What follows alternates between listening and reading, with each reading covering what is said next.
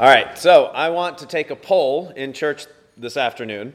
Uh, and I'm going to tell you the question, then I'll give you a few seconds to think about it, and then I'm going to ask for your split second decision. So, uh, also, the rules of this poll are as follows. When we walked into this church, we suspended reality. No longer are you in a democracy, but rather a theocracy where I'm in charge. So, that means that you have to vote. If you have the ability to raise one appendage or the other, guess who gets to vote? All right, so now here is the choice that we're voting on red or white.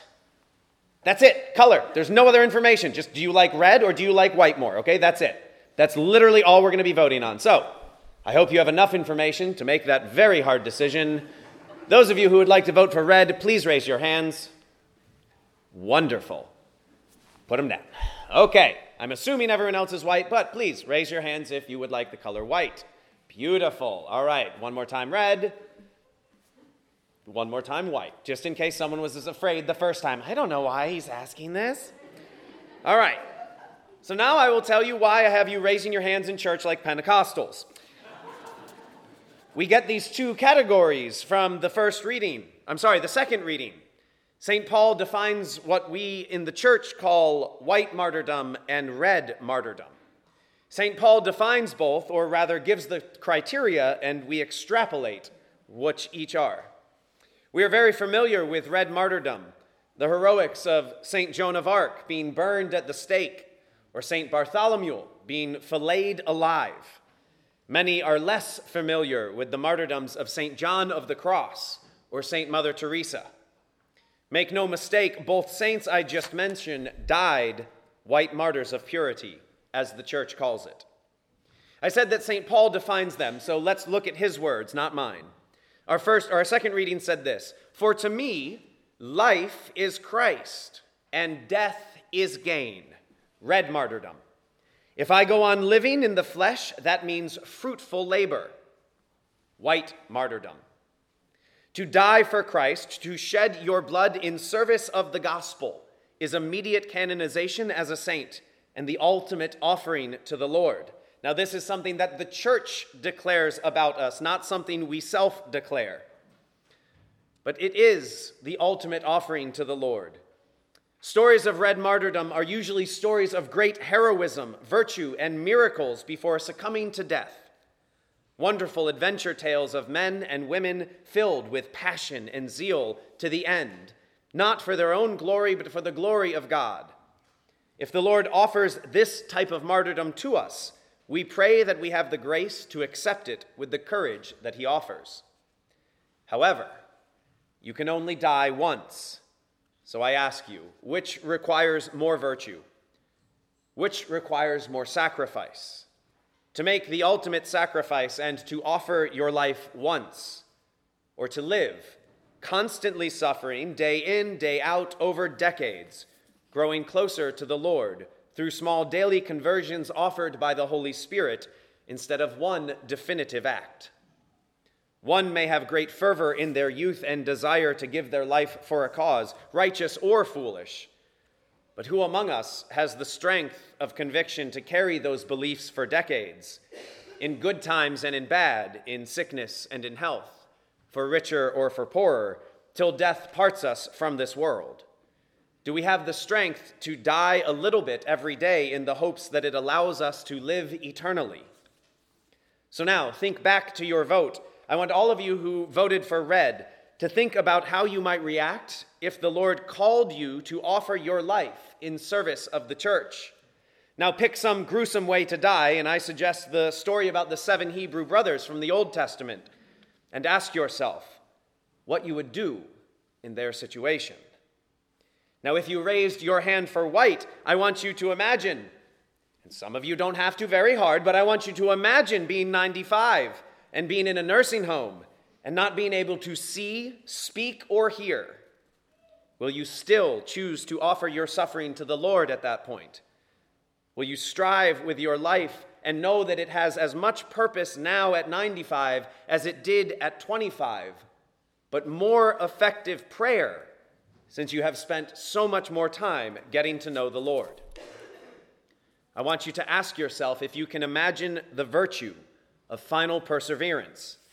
or if you will despair and doubt the Lord and his promises for this life and for the next. Jesus often teaches through parables, and it's great when he discusses them later, like in the parable of the seed and the sower, and how some seed falls on the path, the rocks, the thorns, and then finally the good soil. And then he extrapolates the full meaning for the disciples. Yeah, he doesn't do that today. He says the parable and then he moves on quickly. So, I'm going to explain it for you. The landowner hires people to go out to the vineyard in the dawn. The landowner is the Lord, calling those to believe in him. Those who go out as workers in the vineyard at dawn are those of us who are cradle Catholics, the ones who have been fortunate enough to be born into a Catholic family and initiated at the proper developmental ages. How beautiful to spend a life in the service of the King. Now the parable continues, and the landowner sends out workers at around 9 a.m. Now, these are usually the people in the 20s and 30s who start having children and start asking bigger questions and realize that religion might be something important in the development of good human beings. The vineyard owner goes out at noon and at 3 p.m. and continues to hire. Let's just call these the middle decades, the 40s, the 50s, and 60s of someone's life, where for whatever reason, life has either in a good way or a less than gentle way brought you to the realization that you might want to start living for something bigger than yourself. This is usually the biggest chunk of people that we have in the rite of Christian initiation ministry. We love this group of humanity, for they are so inquisitive, so thoughtful, and have so many wonderful and not so wonderful experiences to draw from. Finally, in the uh, gospel, the vineyard, I'm sorry, the landowner goes out at 5 p.m. and he hires more. Now, if we read the text and the speech offered by one of the angry workers who has been there since dawn, this last group works for only one hour of the day, yet their pay is the same. Now, let's just be very clear. That is the exact opposite of the Catholic social teaching on fair wages. Now, it's really good if you're that person who has only worked from 5 to 6 p.m., but it's pretty terrible if you're the person who has been there from 6 a.m. till 6 p.m. and you're getting the same as someone who has worked one hour. So, now going back to my analogy, those people who grumble, those are the cradle Catholics. Those are the ones who have been in it for the longest, who hear this gospel and say something to the effect of this. So, you mean to tell me that by the metric of this gospel, if I spend my entire life abiding to the commandments, living chastity appropriate to my state in life, practicing forgiveness, and living by the precepts of the church, that I get the same reward as someone who gets baptized on their deathbed. That seems pretty not fair. And it's almost like the church knew that's where your petty mind would go, or at least my petty mind went, because the first reading has the answer. Speaking from the voice of God, the reading says this about the idea of justice and fairness For my thoughts are not your thoughts, nor are my ways your ways, says the Lord. Our natural sense of justice tells us that those who convert at the end shouldn't get the same as those who have been in it since the beginning. But the Lord has a supernatural sense of justice justice that loves the sinner and not the sin mercy that sees the most hardened sinner as his beloved son or daughter. Death is such a finality, a terminus which cannot be reversed, that the Lord offers every spiritual life draft to us that he can. Rather than be jealous like those workers from dawn, who in the eyes of the world have cause to be angry, we look not with the eyes of the world, but rather with the eyes of faith.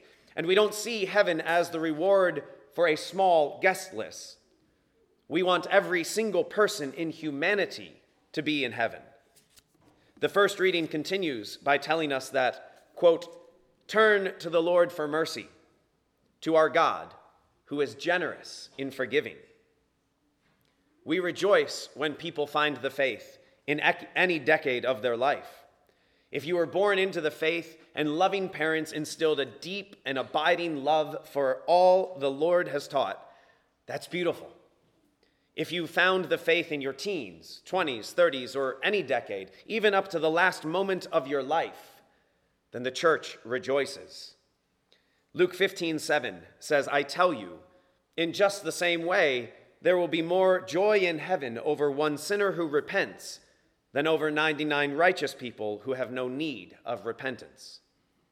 Holy Mother Church doesn't care if her children never leave her loving embrace or if they find their way back after many decades. All she cares about is having the most amount of her children possible in heaven forever. So let's go back to our discussion of martyrdom.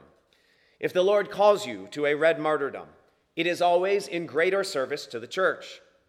It has long been said that the blood of Christians are the seeds of the church. Martyrs and their stories have always been a source of inspiration and hope, and if we are called to that, we know that it will help to convert many souls. However, most of us will not be called to that and are rather called to live to a ripe old age, struggling with sins that have usually bothered us since we were young. Day in and day out, living the life and white martyrdom of a Christian, in good times and in bad, in sickness and in health, till death finally relieves you from the suffering this life contains. Every prayer, work, joy, and suffering can be offered to the Lord for the conversion of sinners and yet we often let all of these go to waste. Don't let anything that can be offered as a prayer on behalf of others or yourself go to waste. Remember, our goal as Catholics is to have everyone in the world in heaven. The easiest way to do our part is by offering our prayers, works, joys, and sufferings every day in that martyrdom of purity. And if our life is ever asked of us in the ultimate sacrifice to the church, then praise the Lord. But until then, we will practice and prepare, choosing virtue daily and putting a death to vice daily in our lives. Memento Mori.